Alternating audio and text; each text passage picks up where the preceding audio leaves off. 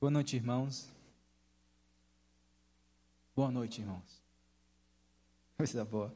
Graça e paz do Senhor a cada um de vocês, para a minha vida também. Queria convidar vocês a abrirem suas Bíblias no livro, na carta de Tito. A carta de Tito, capítulo 2, do versículo 11 até o versículo 13. Pela graça e com a graça do Senhor estaremos vendo alguns princípios é, tão para a nossa vida, muito coerente com aquilo que o pastor Eduardo recém falou aqui. Quase que não subi para pregar, foi foi inteiramente muito do que aquilo, daquilo que eu vou falar. Ah, o tema da nossa mensagem hoje é a versatilidade da graça e seu papel na vida daquele que aguarda a vinda do Senhor.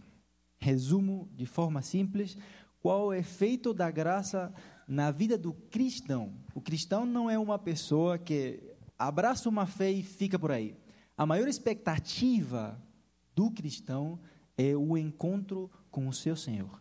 Portanto, essa graça vai fazer um trabalho enquanto isso acontece. E o que eu, que, o que eu quero compartilhar com os irmãos nesta noite?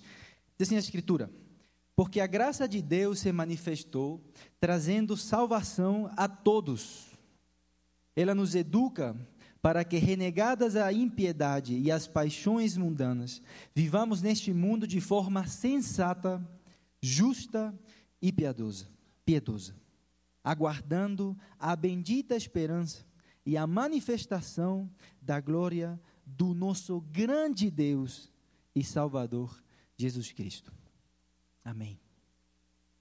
Paulo tem a tarefa de escrever uma carta para um jovem pastor, um pouquinho mais velho que eu talvez, que tinha a responsabilidade grande de pastorear uma igreja em Creta, uma ilha que pertencia, que também tinha sido influenciada pelo Império Romano. Ah, Paulo tem então a intenção de relatar para Tito deveres pessoais e deveres pastorais. E Parte dos propósitos dessa carta, Paulo vai deixar bem claro para Tito, colocar em ordem algumas coisas que precisavam ficar em ordem e zelar pela sã doutrina. A Creta tinha uma particularidade que chama muito atenção. um dos profetas de Creta vai descrever os cretenses com alguns adjetivos que nenhum de nós gostaríamos de ter. Por exemplo, um profeta cretense chamado Epimênides, ele vai dizer que os cretenses eram ah, mentirosos, feras terríveis e comilões preguiçosos. Esse tipo de pessoas, Tito tinha a responsabilidade de pastorear, ou pessoas convertidas desse tipo de vida, então agora tinham a tarefa de, de conhecer essa graça, essa versatilidade da graça na vida deles. O nosso, o nosso texto ele passa depois de Paulo ter escrito algumas coisas específicas. No primeiro capítulo vai escrever Paulo para ah, aquelas pessoas que gostariam de exercer o pastorado, as qualificações dos ministros, no capítulo 1. Também Paulo vai advertir Tito sobre os falsos mestres, especificamente judaizantes, que queriam chegar e influenciar a vida da igreja. E logo no capítulo 2, no começo, Paulo vai escrever de como deveria ser a vida cristã em diferentes classes sociais, diferentes papéis da vida. Vai escrever para os anciãos mais idosos, vai escrever para as mulheres, vai escrever também para os escravos. Quando Paulo termina então o versículo 9 que eu gostaria de ler com vocês, para então entrar no nosso versículo, Paulo vai relatar o que seria a versatilidade da graça. Versículo 9 fala o seguinte, podem ler comigo: Quantos servos que sejam em tudo obedientes ao seu Senhor, dando-lhe motivo de satisfação, que não sejam respondões, nem furtem, mas que deem prova de toda a fidelidade, a fim de que em todas as coisas manifestem a beleza da doutrina de Deus, nosso Salvador. Em palavras simples, a doutrina de Deus não poderia ser envergonhada por um tipo de testemunho que viria a trazer vergonha ao Evangelho. E Paulo então vai escreveu o 11, o 12 e o 13 para reforçar o que ele tinha recém dito para os escravos. E fala o 11, porque a graça de Deus se manifestou trazendo salvação a todos. E aqui começo com o primeiro ponto. A graça tem aqui um poder salvador, versículo 11. Porque a graça de Deus se manifestou trazendo salvação a todos. Essa graça e seu caráter, o seu poder salvador, ela tem dois tipos de efeitos. O primeiro, ela tem um alcance, um alcance geral. A salvação aqui não pertence a um grupo social, não pertence a um grupo racial ou algum tipo de região específica. Aqui a salvação, essa graça estava disponível a todos aqueles de quem o Senhor quisesse exercer de misericórdia. Apocalipse 7, 9 e 10 fala o seguinte: João, vendo a visão, fala o seguinte: Vi, e eis que grande multidão que ninguém podia contar, de todas as nações, tribos, povos e línguas, em pé diante do trono e diante do cordeiro, vestido de vestes brancas, com ramos de palmeira nas mãos, e clamavam com voz forte, dizendo: Ao nosso Deus, que está sentado no trono, e ao cordeiro pertencem a salvação. Então, Paulo vai deixar claro aqui que a salvação tem um caráter, um alcance geral. Ele não, ela não está disponível só para um grupo racial, social, algum tipo de região específica. Todos poderiam participar dessa salvação segundo o propósito do Senhor. A segunda característica dessa graça e seu poder salvador é que essa graça tem uma eficácia total.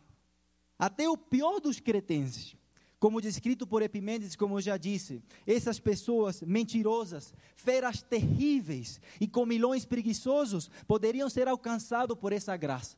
Qualquer tipo de coração, irmãos, ninguém pode se resistir ao chamado, à voz do Senhor quando Ele chama. O Salmo 29 vai dizer: A voz do Senhor é poderosa a voz do Senhor é cheia de majestade. A voz do Senhor quebra os cedros. Sim, o Senhor despedaça os cedros do Líbano. Quando o Senhor quer chamar alguém, ele salva. Eu me lembro muito bem no primeiro ano da faculdade. Eu não podia parar de falar de Jesus. Eu tinha um ano de ser convertido. E quando o Senhor me resgatou, me converteu num quartinho, quando eu estava em prantos, chorando pela minha miséria e pela grande misericórdia de Deus, a oferecer seu filho e entender o Evangelho, eu não podia parar de pregar o Evangelho. Eu ia para a faculdade e eu começava a abrir pequenos grupos para pregar o Evangelho, com qualquer tipo de pessoa. Mas teve um menino que se chama, se chama ele se chama Alvis. E eu preguei o Evangelho por um ano para ele. Por um ano. Com minha vida, palavra, de forma, qualquer forma, por um ano e ele não vinha à conversão. Uma noite, depois de ter pregado por um ano, ele chega para mim e me pergunta e me fala: Samuel, eu sonhei contigo. Sonhei que uma carreta tinha te atropelado. Poxa, que sonho, sono, né? Essa carreta te atropelou e, e te deixou vivo. Mas antes de você morrer, você estava aí na rua e eu cheguei para te socorrer e eu te coloquei nas minhas mãos e a última coisa que você disse para mim foi: se arrependa. Abra o seu coração para Jesus. E ele me pergunta então, já depois do sonho, o que eu devo fazer? O que eu devo fazer? Esse coração desse menino era católico, católico, apostólico, ultra-romano. E esse menino, por um sonho, depois de ter pregado o evangelho, o Senhor chamou ele ao evangelho. Essa mesma noite, ele mesmo orou ele mesmo entregou seu coração. E esse coração não teve resistência ao chamado do Senhor, porque a salvação de Deus, ela é eficaz e ela não faz restrição de pessoas. Ela pode alcançar um panamenho, um brasileiro, um guineense, um senegalês, todos são podem ser partícipes dessa salvação. A segunda característica dessa versatilidade da graça é que essa graça tem um caráter pedagógico ou instrutivo. A palavra no grego, vamos ler por favor rapidão aqui, ela nos educa, versículo 12, ou seja, a graça nos educa para que renegadas a impiedade e as paixões mundanas, vivamos neste mundo de forma sensata, justa e piedosa. Essa palavra educar, ela, ela tem um significado específico no grego que era criar, é, educar crianças. Mas nesse sentido aqui tem um significado muito maior, é criar ou instruir com rigor era um trabalho constante que um pai exercia com o seu filho. Era muito mais que educar. envolvia disciplina, envolvia instrução, repreensão. Essa graça aqui então tem um caráter pedagógico e ela tem duas funções. A primeira, ela ensina a renunciar ao velho estilo de vida. E remete ao passado aqui. Ela ensina a renunciar ou renegar ao velho estilo de vida. Que tipo de vida? Paulo vai descrever qual era esse tipo ou esse velho estilo de vida. Em primeiro lugar, Paulo vai dizer que a impiedade era um estilo de vida antigo que um cretense poderia ter. A impiedade aqui, irmãos, faz referência à incredulidade. É uma pessoa que vive uma vida como um autócrata. Ele é dono dos seus pensamentos, ele, ele é dono da sua vontade e ninguém manda nele. É uma autocracia geral. Ele dirige seus passos, ele não, ele não presta conta para ninguém. Ele come o que for, não importa se alguém fica sem comer ou se ele come demais. Ele mente sem nenhum tipo de dor no coração. E ele se comporta como uma feira terrível. E não importa o que ele, alguém diga para ele. Esse tipo de incredulidade, ou impiedade, era uma, era uma característica de um velho estilo de vida que Paulo vai dizer que a graça tinha o poder para que essa pessoa convertida, alcançada pela eficácia da salvação, dissesse: Eu não quero mais essa vida. Então, Paulo vai dizer que essa graça ensina a renunciar à impiedade a uma vida autocrática e logo se tornar uma pessoa que vive uma teocracia, uma vida dirigida por Deus e governada por Deus. Em segundo lugar, essa graça também ensina a renunciar a desejos mundanos. Desejos mundanos aqui tem, faz referência ao que o caminho que leva à idolatria. Qualquer tipo de coisa na vida de um antigo crente que fazia para si um ídolo, seja comida, seja o trabalho, seja a família, qualquer coisa poderia ser aqui um ídolo. E esse desejo pecaminoso ser o caminho para chegar àquilo. A graça ensinava a esses cristãos, na época de Tito, a renunciar a qualquer desejo mundano. Todo homem que deseje mais do que o Senhor qualquer coisa, isso se constitui um pecado. Isso é idolatria. Desejar qualquer coisa mais do que o Senhor é um pecado. É uma pergunta que pouco nós nos fazemos no dia a dia. É muito sutil amar qualquer coisa mais do que o Senhor. É muito sutil. Então, Paulo vai fazer aqui referência a que essa vida antiga poderia ser renunciada através da graça. É interessante que o apóstolo Paulo aqui não está negando que os desejos mundanos existam mas que eles podem ser renegados, existem de fato, mas eles têm, tinham a possibilidade de renegar aquilo, de renunciar aquilo. A graça, irmãos, permite que o homem, ele diga não somente não, mas diga sim.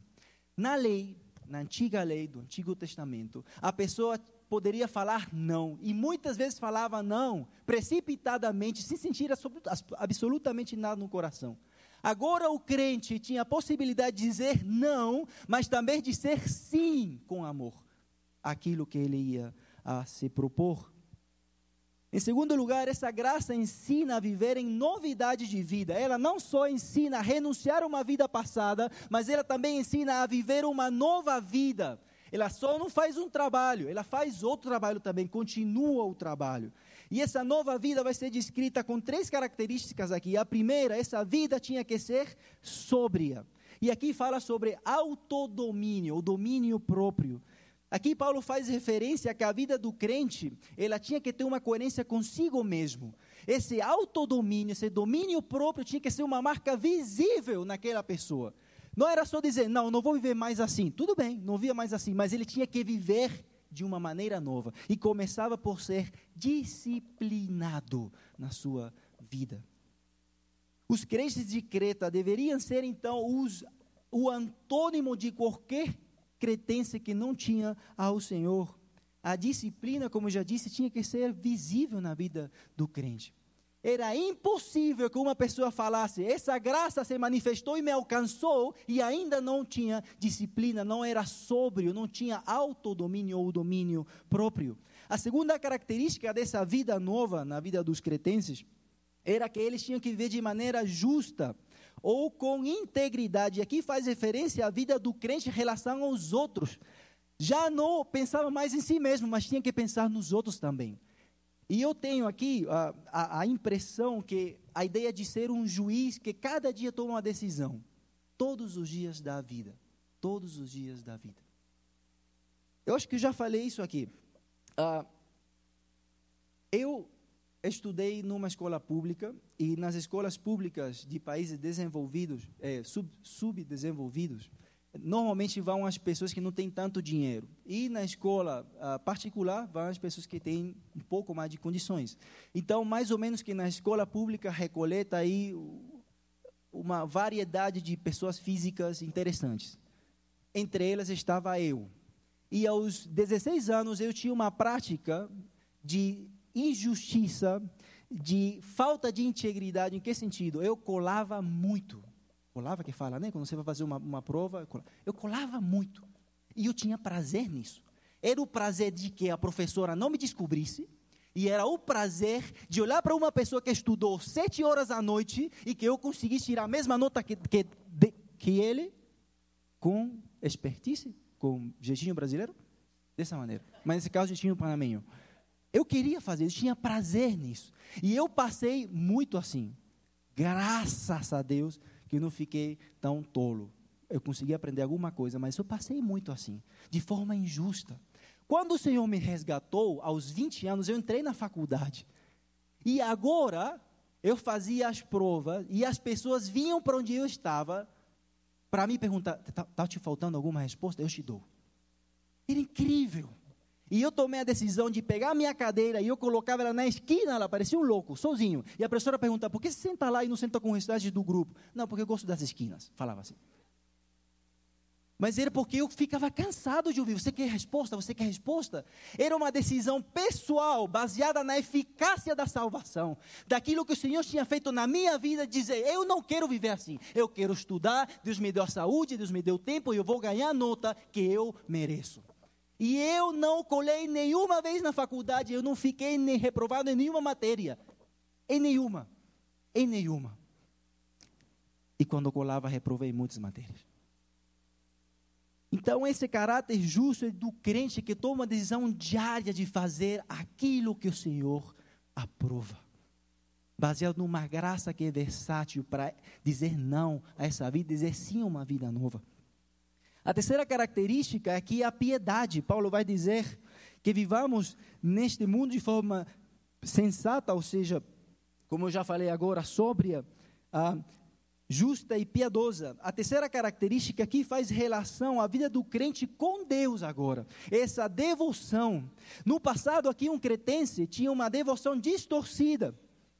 Isto é uma vida de excessos e sem propósitos, mas agora esse cretense tem uma nova devoção, uma devoção sensata e firme de propósito. Agora ele vivia em relação àquilo que esse Deus glorioso tinha feito na vida dele, se tornar uma pessoa piedosa.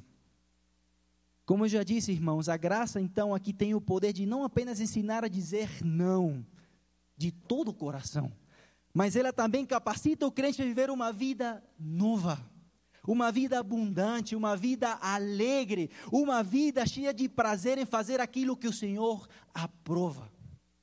Isso tem o poder que a, que a graça oferece à vida do crente. E em terceiro lugar, nós encontramos aqui no versículo 13 que o cristão ele tem que ter uma atitude em resposta à graça do grande Deus. Versículo 13 fala o seguinte: Enquanto vivemos assim, aguardamos então a bendita esperança e a manifestação da glória do nosso grande Deus e, salva e Salvador Jesus Cristo. O cristão cretense então devia viver desta maneira. Qual seria a atitude desse cretense? Ele tinha que direcionar o coração dele a aguardar o mais esperado na vida dele, isto é, o encontro com Jesus. Essa palavra aguardar aqui, ela está dividida, é uma palavra composta é, no grego. A primeira é pros e a segunda é derromai. A primeira quer dizer dar as boas-vindas. E a segunda palavra faz, a primeira é em direção a dar as boas-vindas, esse significado de aguardando. Era a ideia de uma pessoa que aguardava de forma ativa algo. Ele não aguardava de forma passiva, sentado e esperando aquilo que estava esperando chegasse. Ele aguardava de forma ativa, em direção a dar as boas-vindas. Então, esse crente aqui, ele tinha que viver essa expectativa de forma ativa e não passiva. Em segundo lugar, esse, esse aguardar aqui também tinha que ser de forma alegre. Essa palavra, enquanto aguardamos a bendita esperança, essa palavra bendita é macarios, significa bem-aventurado, ou alegre, ou alegria. O crente tinha que ir em direção a algo, era a volta do Senhor, com alegria, de forma sóbria, de forma piedosa. Esse era o resultado da graça na vida de um crente.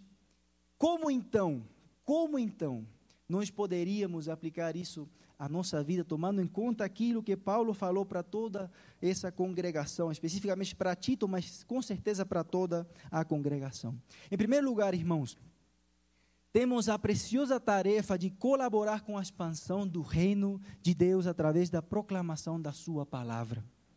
Pela graça de Deus, ela opera salvação a todas as criaturas, em todas as criaturas da terra. Eu falei aqui domingo retrasado, se não me engano. Ah, isso aqui é uma igreja muito grande na Inglaterra. Isso aqui é muito grande mesmo. As igrejas lá, em geral, são muito pequenas em membresia. Por que isso aconteceu?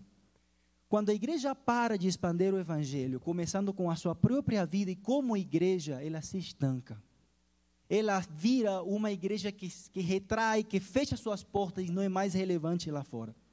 Paulo aqui diz para Tito que se manifestou a graça e ela traz salvação. Como mexe isso no seu coração? Eu não resumo a vida de um cristão vindo aqui um culto, ouvindo um sermão, cantando os louvores e acabou. Que faz isso na sua vida? Quando você vê para um versículo e fala o seguinte: a graça de Deus se manifestou, trazendo salvação a todas as pessoas. Ela é eficaz e ela salva todas as pessoas que o Senhor quiser salvar. O que você faz, o que eu faço em relação a isso? Isso mexe com o seu coração? Isso mexe com alguma intenção da sua vida?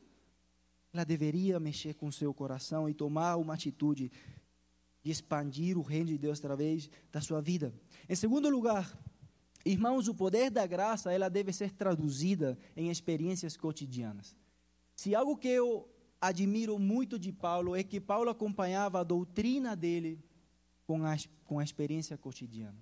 É incoerente, é incoerente que uma pessoa que diga que a graça de Deus se manifestou e trouxe salvação, e essa pessoa ainda não renuncia às coisas velhas da vida e não se veste de coisas novas, é incoerente. É incoerente. E eu não entendo o que faz alguém sentado aqui mentindo para si mesmo, mentindo para Deus e depois voltando como se nada aconteceu. Eu não entendo. É tempo de olhar para esse texto e ver como a graça nos capacita de dizer não a uma coisa que trazia vergonha à nossa vida, vergonha nos judeus. E agora esse Senhor nos capacita para dizer sim a coisas novas, coisas que Ele aprova, coisas que trazem louvor a Seu nome. Em terceiro lugar, irmãos, Devemos lembrar todos os dias que temos à nossa disposição a graça para viver uma vida que agrada ao Senhor. Não temos que viver mais uma vida autocrática, mas uma vida dirigida e governada por Deus. Não aceitar de jeito nenhum o que falam as pessoas lá fora. Siga o seu coração, isso é do diabo, isso é mentira. Seu coração é podre e corrupto. Siga a Escritura, siga o que Deus lhe mostrar através da Escritura. Esse deve ser seu caminho. E a graça lhe capacita para viver assim graça lhe capacita para viver assim. Irmão, nós podemos hoje dizer um não retumbante. Um não, irmãos, não por medo, mas por amor. Nós podemos dizer hoje, irmãos, sim ao Senhor com prazer. Viver a vida cristã tem que trazer prazer e não peso. E essa é uma característica que pode ser usada para avaliar a sua vida e a minha vida. Se você não tem prazer em Jesus, prazer no Senhor, alguma coisa errada. Você tem que ter prazer em abrir a escritura, tem que ter prazer em vir para a igreja, tem que ter prazer em compartilhar do evangelho. Tem que ser prazeroso isso. Tem que ser prazeroso. Por último, nós temos que direcionar nossos corações ao encontro com o mais precioso que nós temos. O nosso encontro com o nosso grande Deus e Salvador Jesus Cristo. Irmãos, na vida do crente não pode haver maior expectativa que o retorno daquele que comprou com seu próprio sangue pessoas de tribo diferentes, de línguas diferentes. Não pode ter mais nada na terra. Não pode ter. Não pode ter. A expectativa de um trabalho novo não pode ser maior do que isso. A expectativa de casar não pode ser maior do que isso. A expectativa ainda de que alguém da sua família sare, ou você mesmo se sare, não pode ser maior que o encontro com Jesus. Não pode. Não pode. Não pode. Depois de olhar para Jesus, de ver seu sangue na cruz, de ver como deu tudo o que ele tinha por ti e por mim, não pode ter mais nada. Não pode, irmãos. É uma falta de amor, é uma falta de respeito pensar em algo maior do que isso. Não pode ser. Não pode ser. Quando eu ia casar com Natália Bittencourt, há uns cinco anos atrás quase, todas as nossas conversas no final eram: até amanhã, se Jesus não voltar, mas eu quero que Jesus volte antes de falar contigo. E uma vez alguém ouviu isso falar: você não quer casar? Eu quero casar. Mas casar é um prazer muito curto. É um prazer muito limitado. Em comparação a encontrar aquele que me olhou depois de ser porro. Depois de ter uma vida sem medidas, uma vida sem razão, uma vida sem propósito, eu não posso amar mais nada do que Ele e me encontrar com Ele. Não posso. Eu não posso. Se pesasse em seu coração hoje, em relação a esse encontro com o seu Senhor, quanto pesaria o seu coração e o meu? Quanto pesaria?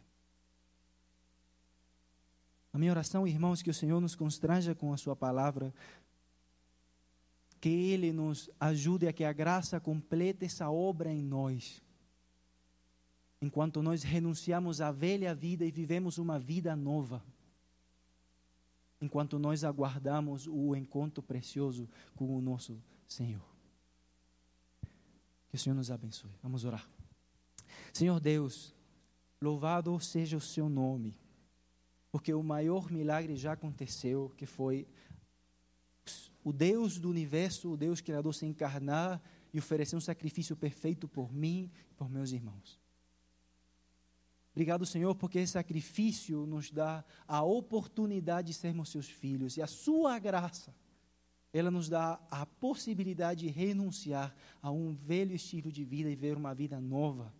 Isso é um milagre, Senhor. Isso é um milagre. Poder ver para a vida de uma pessoa que vivia uma vida desordenada, agora vive uma vida ordenada. Uma pessoa que não perdoava, agora perdoa. Isso é milagre do Senhor, isso é graça do Senhor. Que o Senhor nos ajude a julgar tudo de forma justa, como o Senhor julgaria, a viver uma vida íntegra, enquanto nós aguardamos o encontro. O Senhor vai vir. O Senhor de fato vai vir. Isso não é algo que nós falamos de boca para fora, isso está baseado, alicerçado na Sua bendita palavra, que o Senhor não mente, vai cumprir. Por isso nós te louvamos, Senhor. Em nome de Jesus. Amém. O Senhor lhes abençoe, irmãos.